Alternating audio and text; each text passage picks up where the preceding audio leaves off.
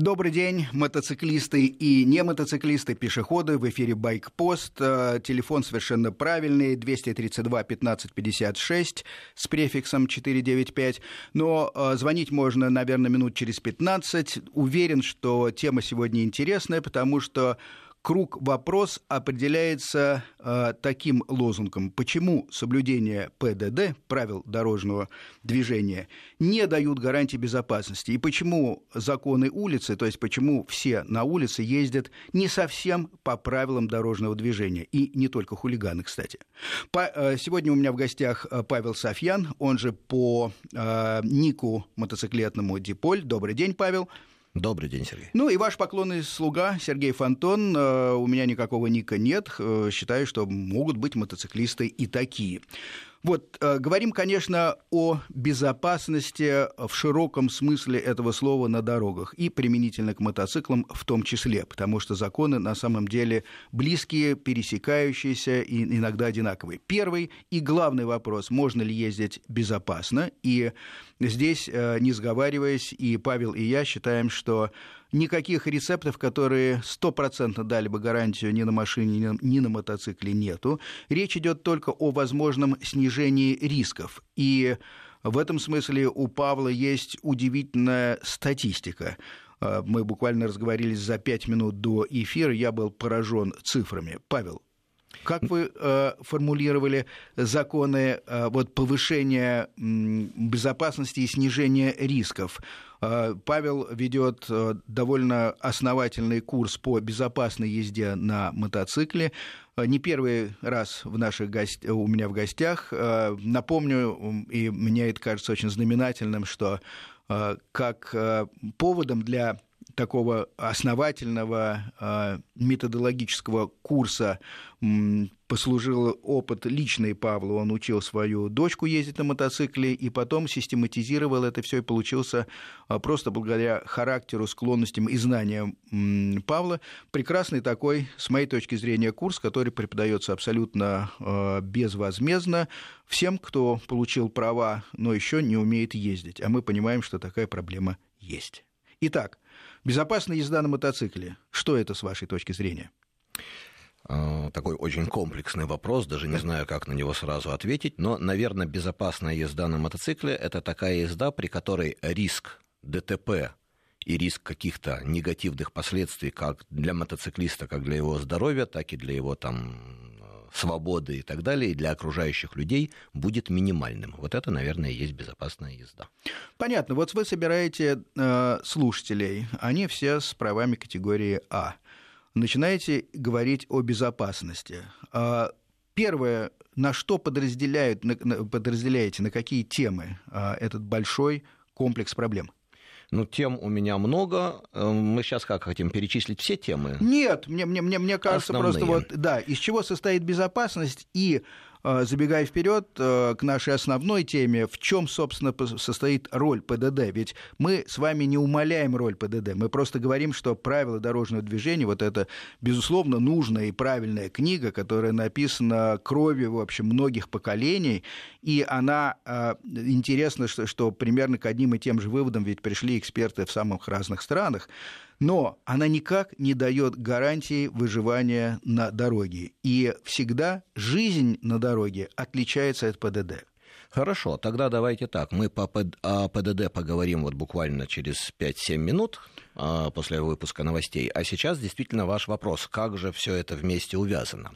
Значит, а, вы уже сказали, что гарантии не дает ничего. Речь идет только об изменении вероятности, больше или меньше. И вот, Конечно. А, проанализировав огромное количество ДТП и проанализировав собранную в разных странах статистику, я сформулировал такую структуру безопасности. 12 ступеней, 12 факторов, которые существенно влияют на безопасность.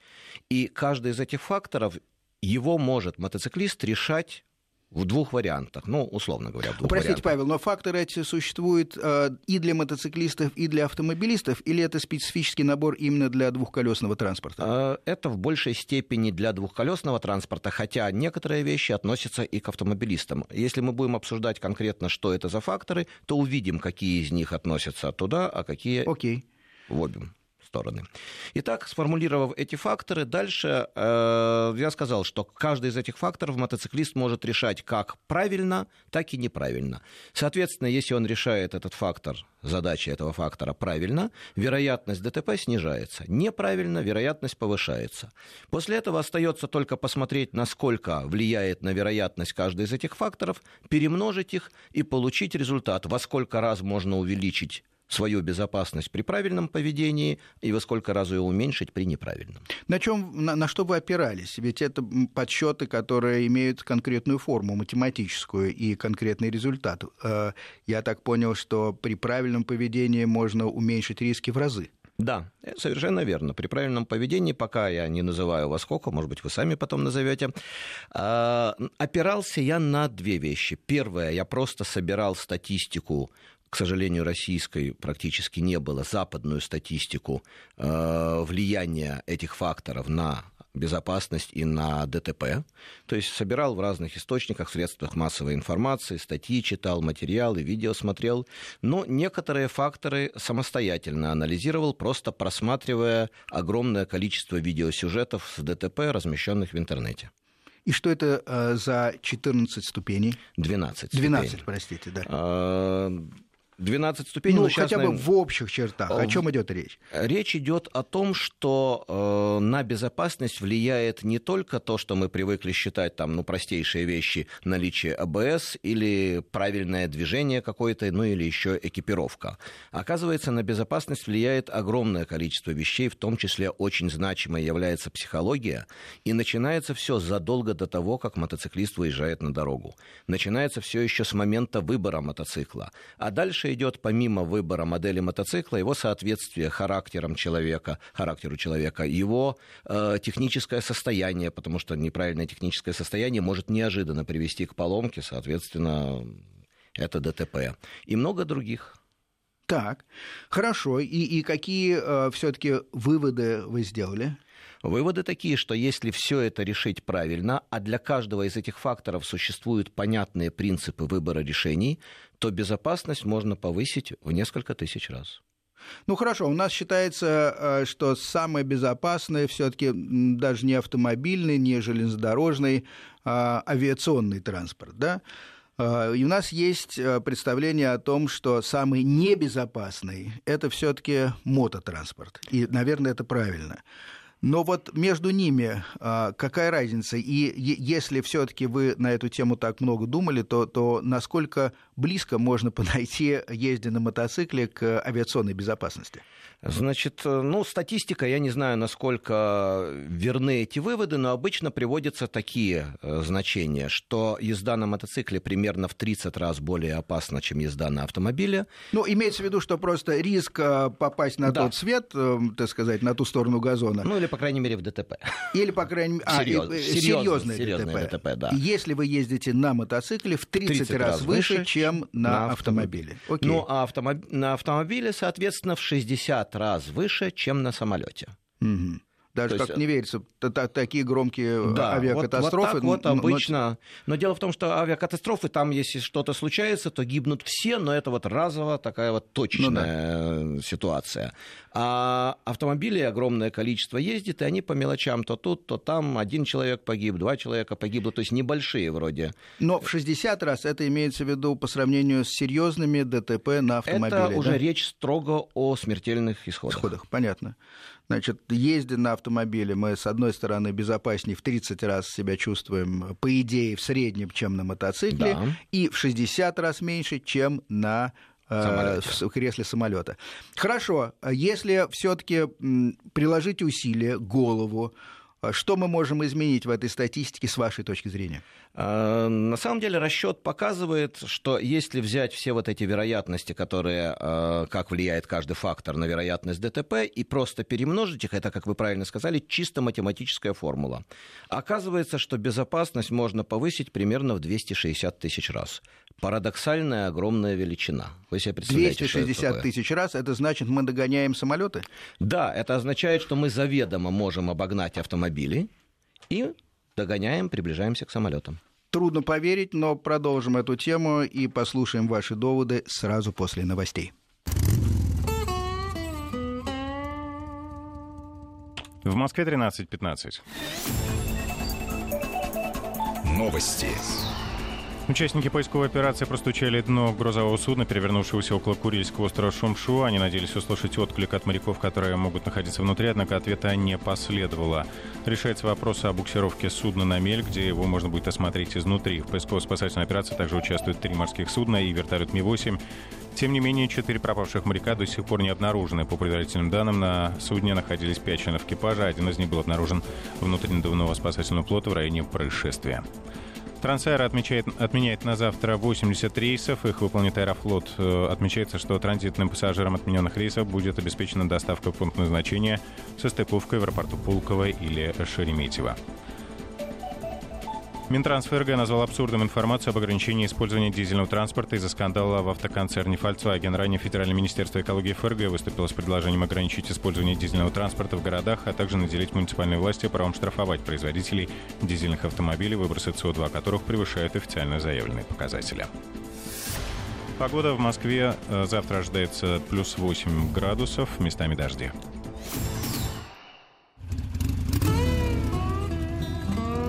Байк-пост. Продолжаем разговор о безопасности на мотоцикле. В гостях Павел Софьян, он же Диполь. Э, утверждает Павел, что можно ездить на мотоцикле почти так же безопасно, как летать на самолете. А известно, что самолет считается самым безопасным видом транспорта. Давайте, Павел, я буду выступать все-таки скептиком в этом э, диалоге. Я не скажу, что споре, но диалоге. Вот как вы так могли посчитать? Пожалуйста, расскажите логику. Ну, на самом деле, Покажите конечно ее. же, да. Э, я сразу скажу, что, естественно, вот этот вот огромный показатель 260 тысяч, это такой, чтобы сразу привлечь ваше внимание. А ну, реально, считайте, привлекли. Да, дальше. реально ситуация чуть-чуть другая, да, потому что вот эти 260 тысяч – это соотношение между вероятностью попасть в ДТП, когда все абсолютно делаем правильно, по отношению к ситуации, когда все абсолютно делаем неправильно. То есть, грубо говоря, берем, выбираем неисправный мотоцикл, не подходящий нам по стилю движения, не подходящий к дороге, то есть ездим на эндуро по тротуару, там еще как-то, нарушаем все возможные правила, не надеваем экип и так далее. Вот в такой Понятно. ситуации соотношение такое большое. Реально. Кстати говоря, да, такие люди встречаются на дороге редко, редко к счастью, в последнее время. И у меня волосы встают э, под шлемом, когда я вижу в шлепанцах людей, едущих на спортбайке, например, в агрессивной манере и явно при этом не очень владея техникой езды. Вот примерно, да, хорошо, этот человек кандидат номер один. Но хорошо, как, как, как дальше снижаются риски?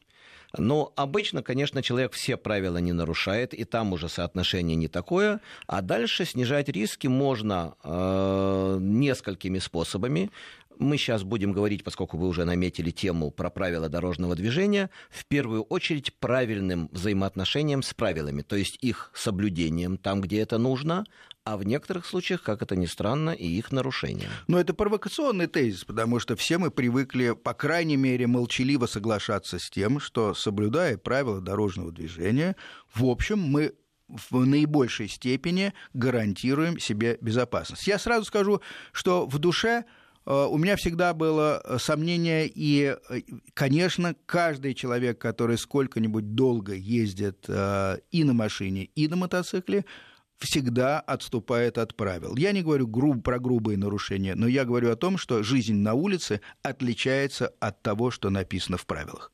Совершенно верно. Надо понимать, что правила – это же не божественные заповеди. Правила придуманы людьми, исходя из некоторой статистики, некоторой собранной ими информации и логики. И вы же знаете прекрасно, что правила периодически дополняются и изменяются. Почему? Потому что авторы правил находят новые какие-то факторы, которые стараются учесть. Хорошо, да. Ну, техника идет вперед, это я, я понимаю. А, может быть, э, ГОСТы по дорожной разметке уходят вперед. Действительно, там, так сказать, знаки э, меняются. Это все более-менее понятно. Но, но, насколько я понимаю, вы считаете, что и многие фундаментальные э, пункты ПДД не всегда способствуют безопасности. Да, это так и есть. Ну, давайте, во-первых, определим, почему вообще может, может возникать нарушение правил. Первая понятная всем причина, все об этом говорят, там какой-нибудь человек просто принципиально их не соблюдает, не обращает внимания, э, там, не знает или принципиально действительно не хочет, не, соб... не хочет, да, не хочет Точнее, знать и наверное. не хочет соблюдать. Да. Вот, такой может быть вариант. А, Кстати, сразу мы можем сказать, что а, незнание правил дорожного движения тоже вносит свой процент вот в исправление ситуации. И я был поражен, насколько это процент маленький, хотя объяснение этому нашлось. Как вы думаете, кстати, сколько может внести, какой процент на вероятность влияет вот соблюдение, знание, вернее, не соблюдение, а знание, Зна- знание правил. Да. Ну, все- всем нам представляется сразу, э, к сожалению, в нашем обществе девушка за рулем, которой э, подарили на день рождения права. Такое бывало, сейчас это меньше, но тем не менее есть люди, которые получают права, даже не подозревая о том, какие существуют правила, и они даже не знают знаков. Их видно, э, мне кажется, за версту видно, поэтому э, я бы не сказал, что э, они категорически портят э, статистику, потому что во- вокруг всем уже понятно, что они из себя представляют. Э, Ну, не знаю, я не берусь э, в цифрах сказать никак. Понятно. Ну вот я открою тогда тайну. Когда я впервые об этом задумался, я ожидал увидеть какой-нибудь коэффициент в 2-3 раза. То есть знаешь правила безопаснее, не знаешь в 2-3 раза опаснее. Оказалось всего 30%. Коэффициент 1,3. И объяснение этому очень простое. Человек, выезжая на дорогу, даже не зная правил, просто смотрит, как ездят другие, и действует по принципу «делай как все». Ну, хороший принцип, э, если все все-таки делают в основном правильно. Ну, все делают в основном одинаково. И Одинаково. этот человек делает так же. Соответственно, когда он ездит как все, в общем-то, риски снижаются. И вероятность оказывается всего на 30% выше, если он ничего не знает. Потому что он все равно так или иначе их соблюдает. Может быть, это еще компенсируется тем, что другие люди все-таки знают правила, да, которые частично вокруг. это компенсируется тем, что другие люди знают правила, действительно. Окей, дальше. Вот. Но это первая причина – несоблюдение из-за незнаний. Но есть и другие причины. Например, э, несоблюдение правил из-за того, что люди их не совсем правильно понимают, неоднозначная трактовка. Например? Э, Ну, например, вот у меня был э, некий диалог, спор с людьми, что такое скорость, разрешенная скорость. Потому что существуют знаки, которые оговаривают, что если на знаке написано какое-то ограничение скорости, превышать нельзя. Так. В то же время есть некоторое правило, которое гласит, что скорость нужно выбирать исходя из э, скорости потока, так, чтобы она была, была безопасной. Исходя из ситуации на дороге, водитель обязан выбрать безопасную скорость. Предположим, висит знак ограничения 80 км в час, все идут 95. Да, а все идут 120. Вопрос. Бывает и 120, да. По первому пункту я обязан ехать в не, меньше, э, не больше 80, а по второму какая должна быть моя скорость? В любом случае мне приходится нарушить правила и ехать все-таки со скоростью близкой к скорости потока. Чтобы не мешать другим. чтобы не мешать другим и не создавать себе самому риски ДТП. И такое нарушение вы относите к какому к допустимым, классу? к сожалению, допустимым. вынужденным и допустимым. Но многие люди спорят и доказывают, что это вообще не является нарушением. Нет, это является нарушением, просто оно вынужденное и допустимое. Лечится камерами, и тогда хотя бы все сбавляют Все. на, на, на Да. 15 км в час. Но все. И Да. тогда становится более Тогда и я безопасным. могу соблюдать эти же правила и ехать безопасно. Понятно. Есть ли еще третий раздел нарушений? А, Третий раздел, когда правила просто не определяют достаточно четко, неоднозначно определяют и не до конца определяют принцип. Например? Ну, например, а, безопасный боковой интервал. Нигде не определено, что это такое. Ну, просто сказано, он должен быть безопасным. А как тогда определить? Определить можно только постфактум. Если вы боковым... Все-таки коснулись. Да, значит, он был небезопасный. Да. А если не коснулись, значит, безопасный. Но это ведь совсем не то, что хотелось бы. Мы же для того, чтобы обеспечить свою безопасность, хотим заранее понимать, что нам нужно делать. Здесь ответа нет. А какой ответ у вас? А на этот конкретный пункт, это, наверное, долго рассказывать, я предлагаю сейчас не обсуждать. Хорошо. Это отдельная тема. Так получается, что у нас э, правила движения э, существуют сами по себе как книга, а жизнь все-таки сама по себе. Нет, я бы так не сказал. Правила в значительной степени связаны с жизнью. То есть авторы постарались разработать как можно больше разных, а, предусмотреть как можно больше разных моментов, которые бы облегчили людям жизнь и действительно бы повысили их безопасность. Но не всегда это удается, как мы уже говорили, во-первых, из-за того, что все-таки есть какие-то неоднозначности, и, во-вторых, наверное, очень важный момент Вначале мы говорили, что правила созданы на основе каких-то законов, какой-то информации. Очень важно, что некоторые виды информации в этих правилах, которые сейчас действуют по всему миру, не учитываются. И это относится в первую очередь, что не учитывается информация именно по отношению к мотоциклистам. Вот тут и возникает проблема. Интересно. И какая информация, с вашей точки зрения, наиболее актуальна, которая э, не учтена с позиции мотоцикла? А, для того, чтобы обеспечить безопасность, давайте мы э, рассмотрим. Есть две стратегии. Две основных стратегии. Пассивная стратегия безопасности – это стратегия, построенная на том, что я должен обеспечить максимально свою видимость на дороге и свою предсказуемость. И правила до определенной степени эту стратегию поддерживают. Они определяют, как я должен обозначать перестроение, движение свое, там, использование поворотников и так далее. Все это направлено на заметность и предсказуемость. А вторая стратегия – это активная стратегия, которая утверждает, что поскольку правила неоднозначные, не всегда и не все предусматривают, мы сами должны предусматривать то, что э, позволяет избежать проблем, даже если в правилах это не оговорено. Значит ли это, что по-человечески это можно сказать так, что э, за рулем, едучи, э, когда я нахожусь за рулем, я должен отвечать в какой-то степени за всех? Да, однозначно в какой-то степени за всех, а точнее вы должны отвечать не то чтобы за всех, а за результат, который получится. Вы должны отвечать за то, чтобы не допустить ДТП. Но это значит, надо предвидеть. Да предвидеть маневры, предвидеть движение, Совершенно предвидеть верно. даже желания э, людей, которые находятся вокруг. Совершенно верно. И правила нам в этом помогают.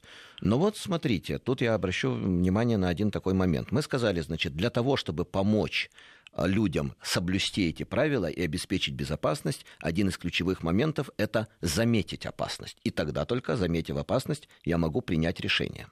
Но чтобы заметить, надо понимать, куда смотреть. Вот я, по крайней мере, для себя это так э, вижу потому что есть масса информации, которая на самом деле от глаз скрыта, и никакие э, правила, конечно, это не описывают. Ну, например, мне всегда, э, как э, красный знак светофора, например, автомобили с иногородними номерами, потому что люди, не потому что они плохие, а потому что они приехали издалека и не знают, например, улиц, не, не, не всегда понимают, куда они хотят повернуть, потому что они еще не сориентировались.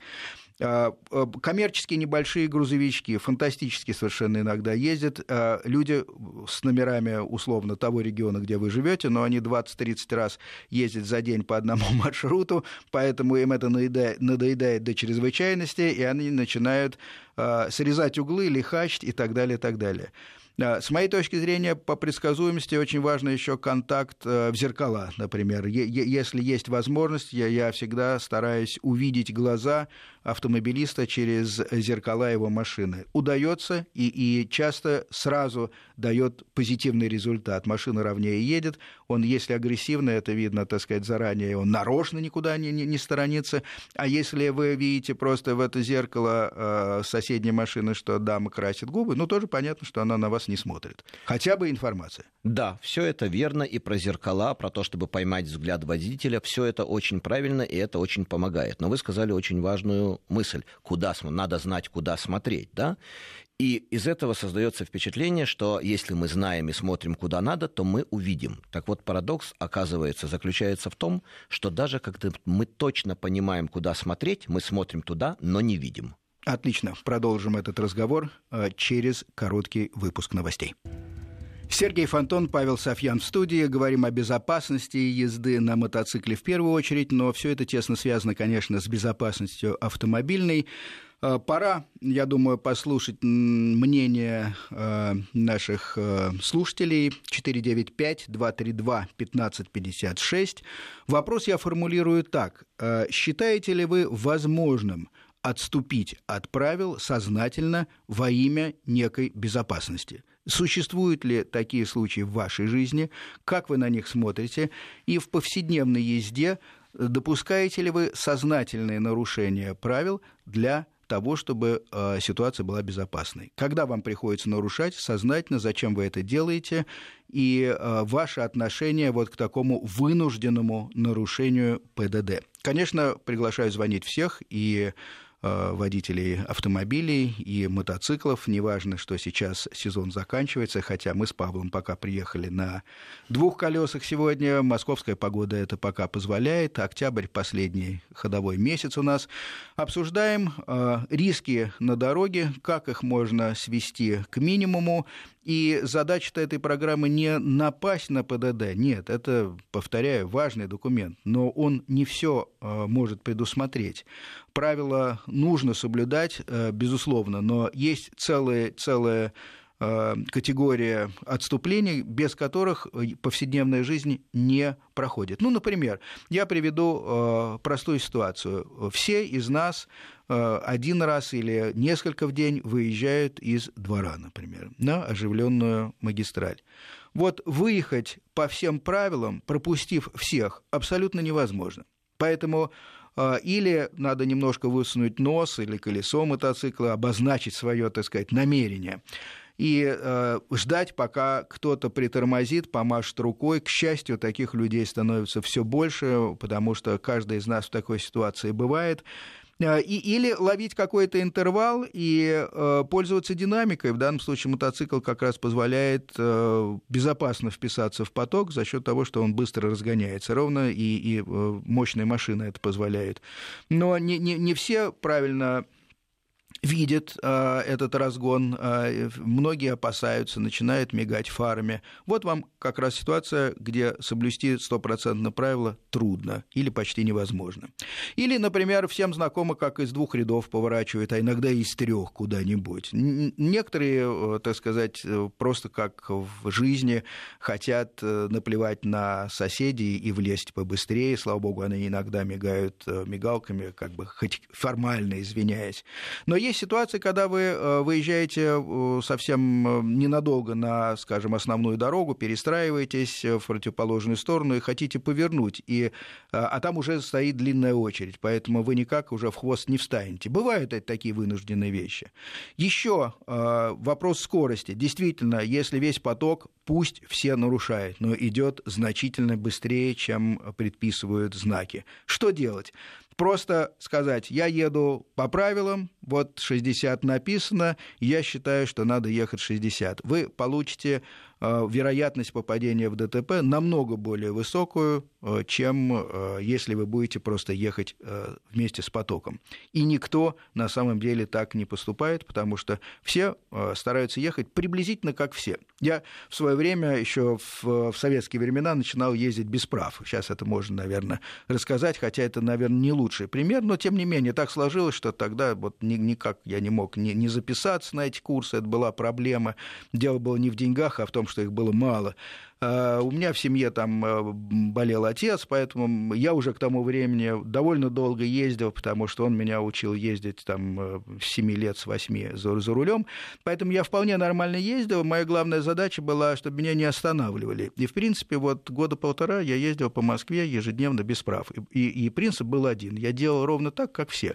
Если я не знал, куда ехать, я все равно поворачивал вместе с потоком, потом находил спокойное место, вставал, Э, и, и уже начинал разглядывать бумажную карту, навигаторов тогда не было, куда все-таки повернуть и что сделать. Вот вопрос, та, тактика «делай как все», она в принципе достаточно безопасна. Ваше мнение 495-232-1556. Э, какие еще случаи, Павел, вы вспомните, когда стоит отступать от правил? А могу я немножко в другую сторону повернуться? Конечно, в любую. Э, смотрите, перед новостями мы затронули интересный момент. Смотри, нужно понимать, куда смотреть, и смотри туда, куда нужно, чтобы увидеть.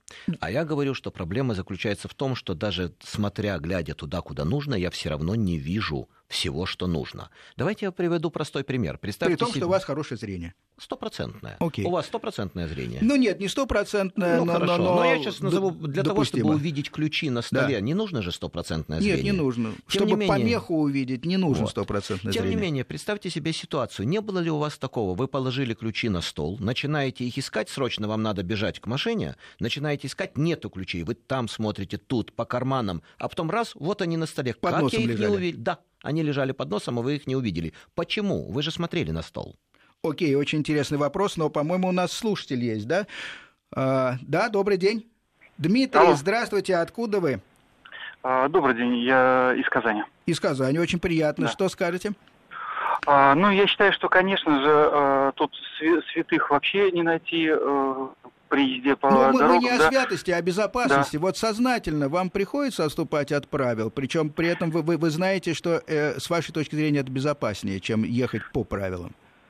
А, есть, а, значит, конечно, естественный режим скорости, да, то есть вот а, основная вещь, когда ты двигаешься или в потоке, или не в потоке, то есть есть такая вещь, когда просто вот э, мне достаточно много приходится ездить по дорогам, у нас просто знаки понаставлены, не пойми где, по 40 км в час ездишь Это бывает, по трассе. Э, когда да, просто и... они стоят необоснованно, но формально все равно надо соблюдать, но все едут намного быстрее. Да, конечно. То есть, если там, допустим, до следующего перекрестка на трассе 20-30 километров, а там э, почему-то оставлен знак 40, то есть ты, естественно, нарушаешь. Естественно, ты также в городе где-то там э, вытаскиваешься, как вот, ну, вы вначале сказали, да, то есть без этого просто никуда. Если тупо соблюдать вообще всегда все правила, никуда не доедешь. Но это все в пределах разумного, потому что когда, ну, я не знаю, или безмозглые, или э, молодежь, которая еще сами такие же, да, мы были, летают там под красный, там, или, или летают по городу с громадным превышением, что якобы Это сознательное нет, нарушение, это, да, но, но, но сознательные но это... нахальные нарушения, я бы сказал. Оно может быть не столько нахальное, да, то есть вот я по, по себе вспомнил, да, только свист в ушах стоял, э, когда был помоложе, вот. Сейчас я, естественно, так не езжу, то есть мне 40 лет, и я, естественно, езжу намного аккуратнее, потому что у меня просто гораздо больше стало опыта за это время, и я много видел ситуаций, ДТП, когда вроде бы ничего не предвещало. Но... То есть сейчас у меня просто э, приходит со временем осознание, что жизнь одна, и в запасе там в семи штуках просто нет, да. Спокойствие, никуда не торопишься, едешь, как бы, молодость есть молодость, никуда от этого не Это разные вещи, согласен, но все-таки вы э, признаете, что, что иногда приходится отступать от правил?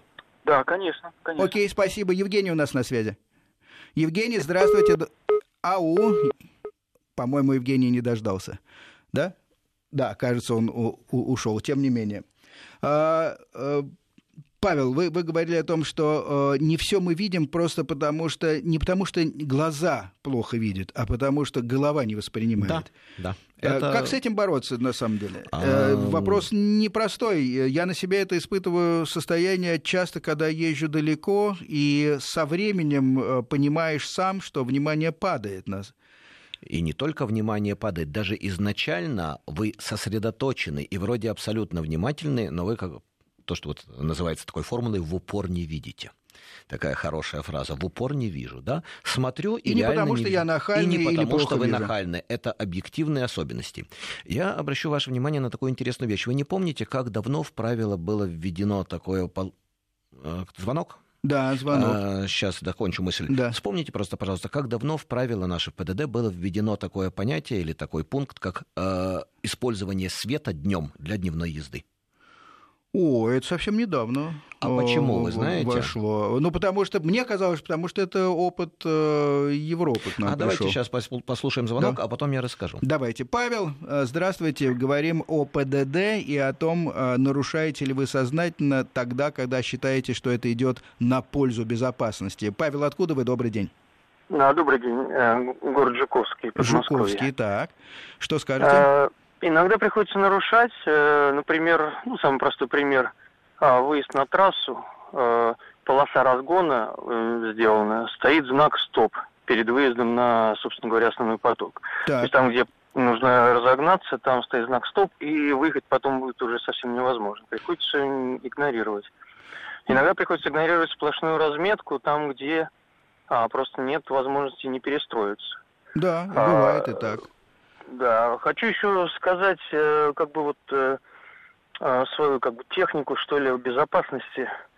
Вот. Мне кажется, что привычку к безопасности нужно развивать как бы такими упражнениями. То есть нужно всегда анализировать различные участки опасные, например, ситуацию, которая переход, складывается. Да, конечно. Да, пешеходный переход, стоящий справа машины, какие-то неадекватные действия других водителей. Вот это все сначала нужно как бы через себя пропускать, все время обращать это внимание, пока это не войдет а, как бы в подсознании. Согласен, понятно. И тогда уже это все будет на автомате, уже идти Да. с, ну, с годами. Спасибо, спасибо. Годами. Точка зрения понятна, но вот э, замечать эти вещи, ведь надо еще хотеть их заметить на самом деле. И суметь. И суметь заметить. Э, У нас еще один слушатель, но, наверное, после э, коротких новостей, которые скоро у нас наступят. Павел, ну у вас есть еще минута докончить мысль.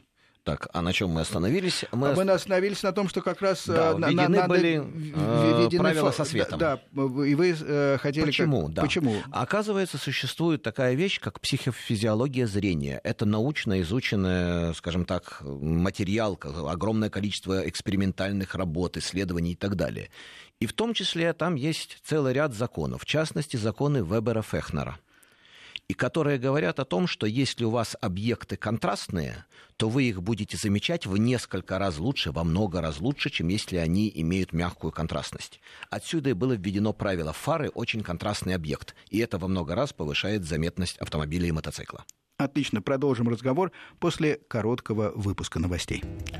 Возвращаемся к теме безопасности и ПДД. А, Павел Софьян, он же Диполь, Сергей Фонтон в студии. Николай у нас на связи. Добрый день, Николай. А, Добрый день. Откуда вы? Расскажите и ваше э, видение нарушений сознательных ДТП во имя безопасности. ПДД. ПДД, ну, да. я вообще из Москвы. Да. Значит, э, видение у меня...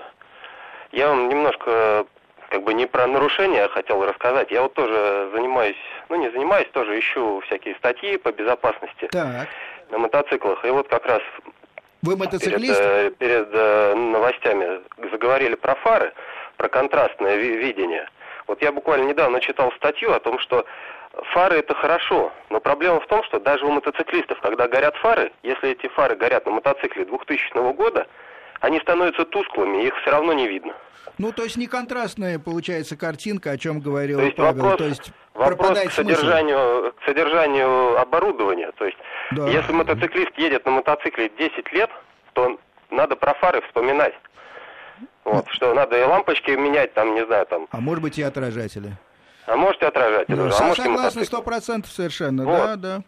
По поводу нарушения ПДД, а, вот э, в старых правилах, я когда в 98 году сдавал на машину, тогда было такое правило, обгон справа запрещен. В конце 2000-х, ну, вот, нулевых, Но тогда обгоном считалось любое опережение транспортного вот, средства, а сейчас, сейчас только по ввели встречке. опережение. Да. Сейчас ввели статью опережение. А чем это отличается? Все равно же направо никто не смотрит. Как не смотрел, так и не смотрит. И посмотрите вот э, этих видео на YouTube, Motocrash Compilation.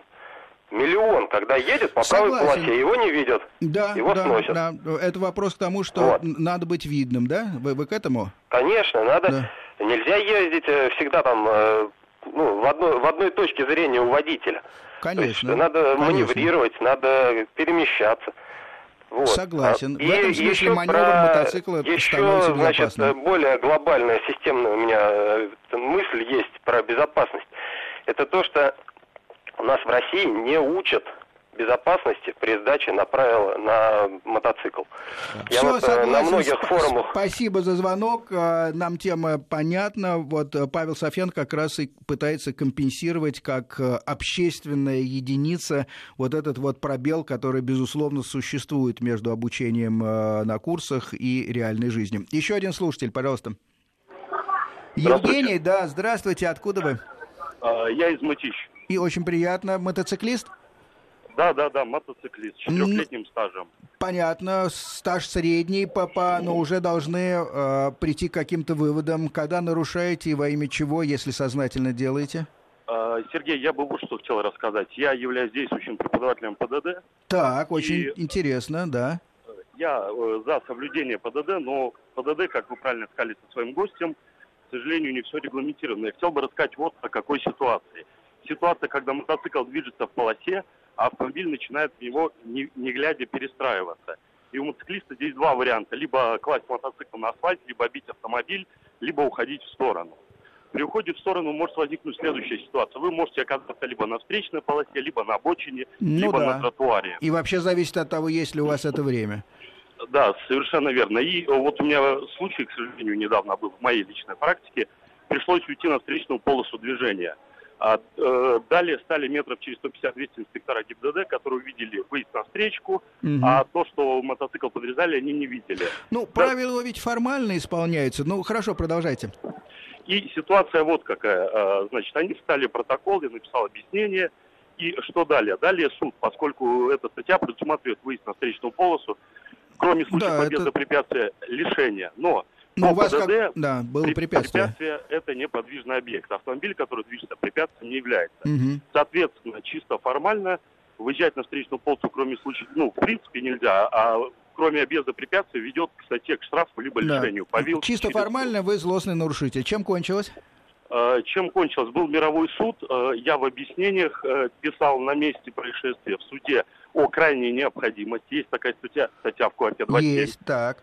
Вот. И э, мировые судьи, как правило, становятся на сторону инспекторов ГИБДД. Кончилось все тем, что оформили штраф на 5000 рублей, как первый раз. Ну, то есть, в общем, они не прислушались к вам. Понятно.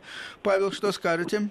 На самом деле затронута очень важная тема, и когда мы говорим о своем взаимоотношении к ПДД, я даже формулирую для своих учеников следующие принципы. Принципы взаимодействия с правилами. Первый принцип. Всегда соблюдай правила, если это повышает твою безопасность. То есть без крайней необходимости их не нарушай.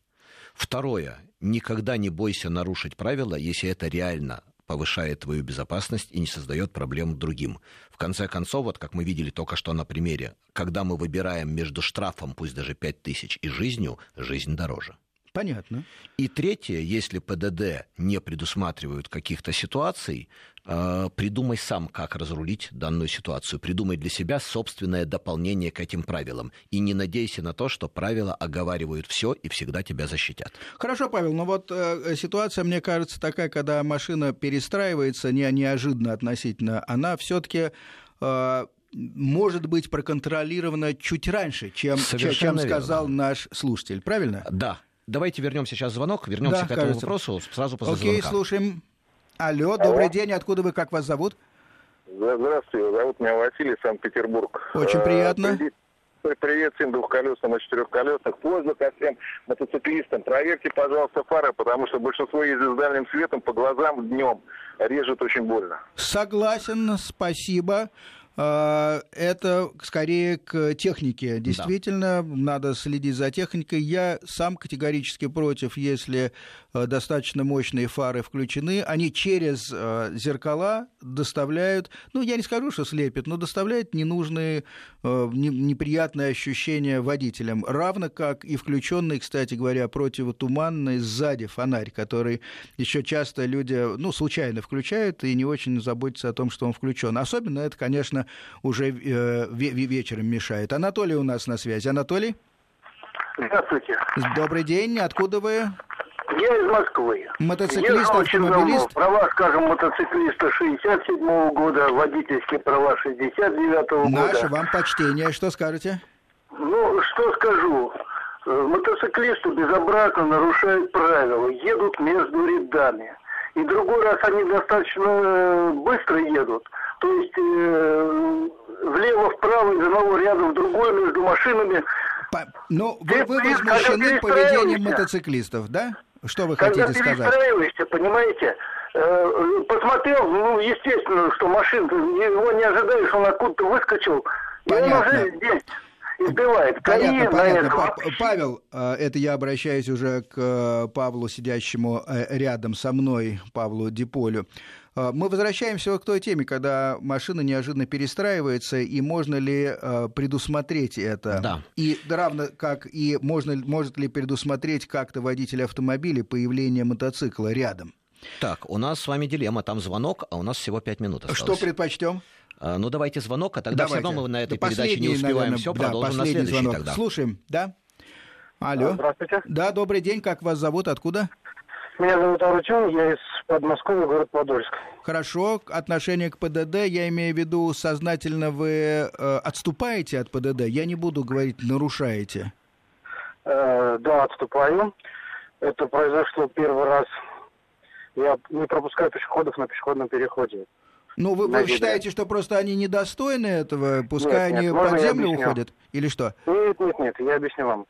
Я всегда уступаю, но не, не выступаю тогда, когда сзади у меня едет автомобиль, который ненормальный водитель, в которой сидит ненормальный водитель. Один раз у меня было, благо у меня была машина низкая, а девушка с коляской переходила дорогу высокая, она через мою машину увидела, как меня обгоняет нормальный водитель. Чуть Все понятно, спасибо. Ситуация абсолютно прозрачная, регламентируется достаточно четко существующими ПДД. Опережение транспортного средства на пешеходном переходе недопустимо. Если один тормозит, даже если несколько рядов в одну сторону, все должны остановиться. И мне кажется, это достаточно справедливо. Другое дело, пешеходы часто стоят, сами того не замечая, на пешеходном переходе, ждут девушку или курят сигарету, и не совсем понятно, собирается ли он переходить. Вот тут просьба со стороны автомобилистов автомобилистов и мотоциклистов четче обозначать свои э, намерения. Павел? У нас осталось всего три минуты. Я предлагаю да. продолжить эту тему на следующей встрече. Но сегодня э, вот тот вопрос, который был поднят, давайте его чуть-чуть хотя бы довершим, сформулируем. Давайте. Итак, оба наших э, предпоследних, вот последнего слушателя не считаем, предпоследних слушателя затронули одну и ту же тему. Заметность. Во-первых, первый слушатель из этих двоих сказал очень интересную вещь про плохо видимые фары. Да. да.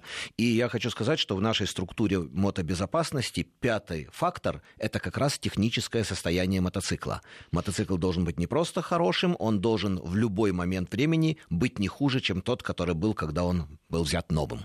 Ну, трудно выполнимо уж если быть буквоедом. Но, но по крайней мере, фары, двигатели и резина должна быть да, нормальная. Да, Окей, тормоза тоже. Но теперь вернемся вот к той ситуации, которая уже обсуждалась. Это когда э, автомобилист не видит мотоцикл и перестраивается.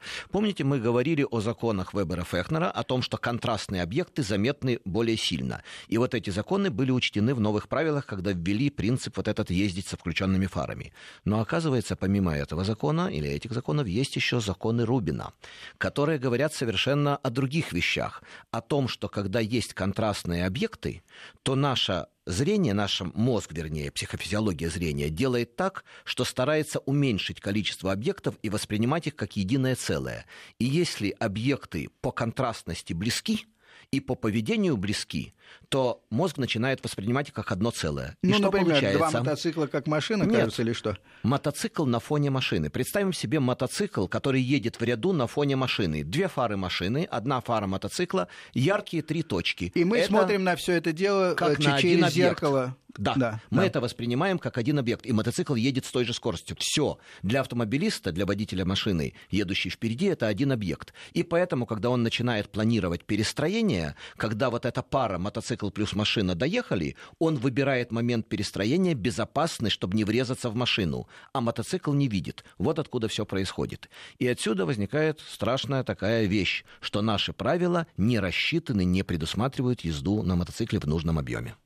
Хорошо, вернемся к этой теме. Она окажется неисчерпаемой, наверное, в следующее воскресенье. А пока заканчиваем программу. До свидания. До свидания.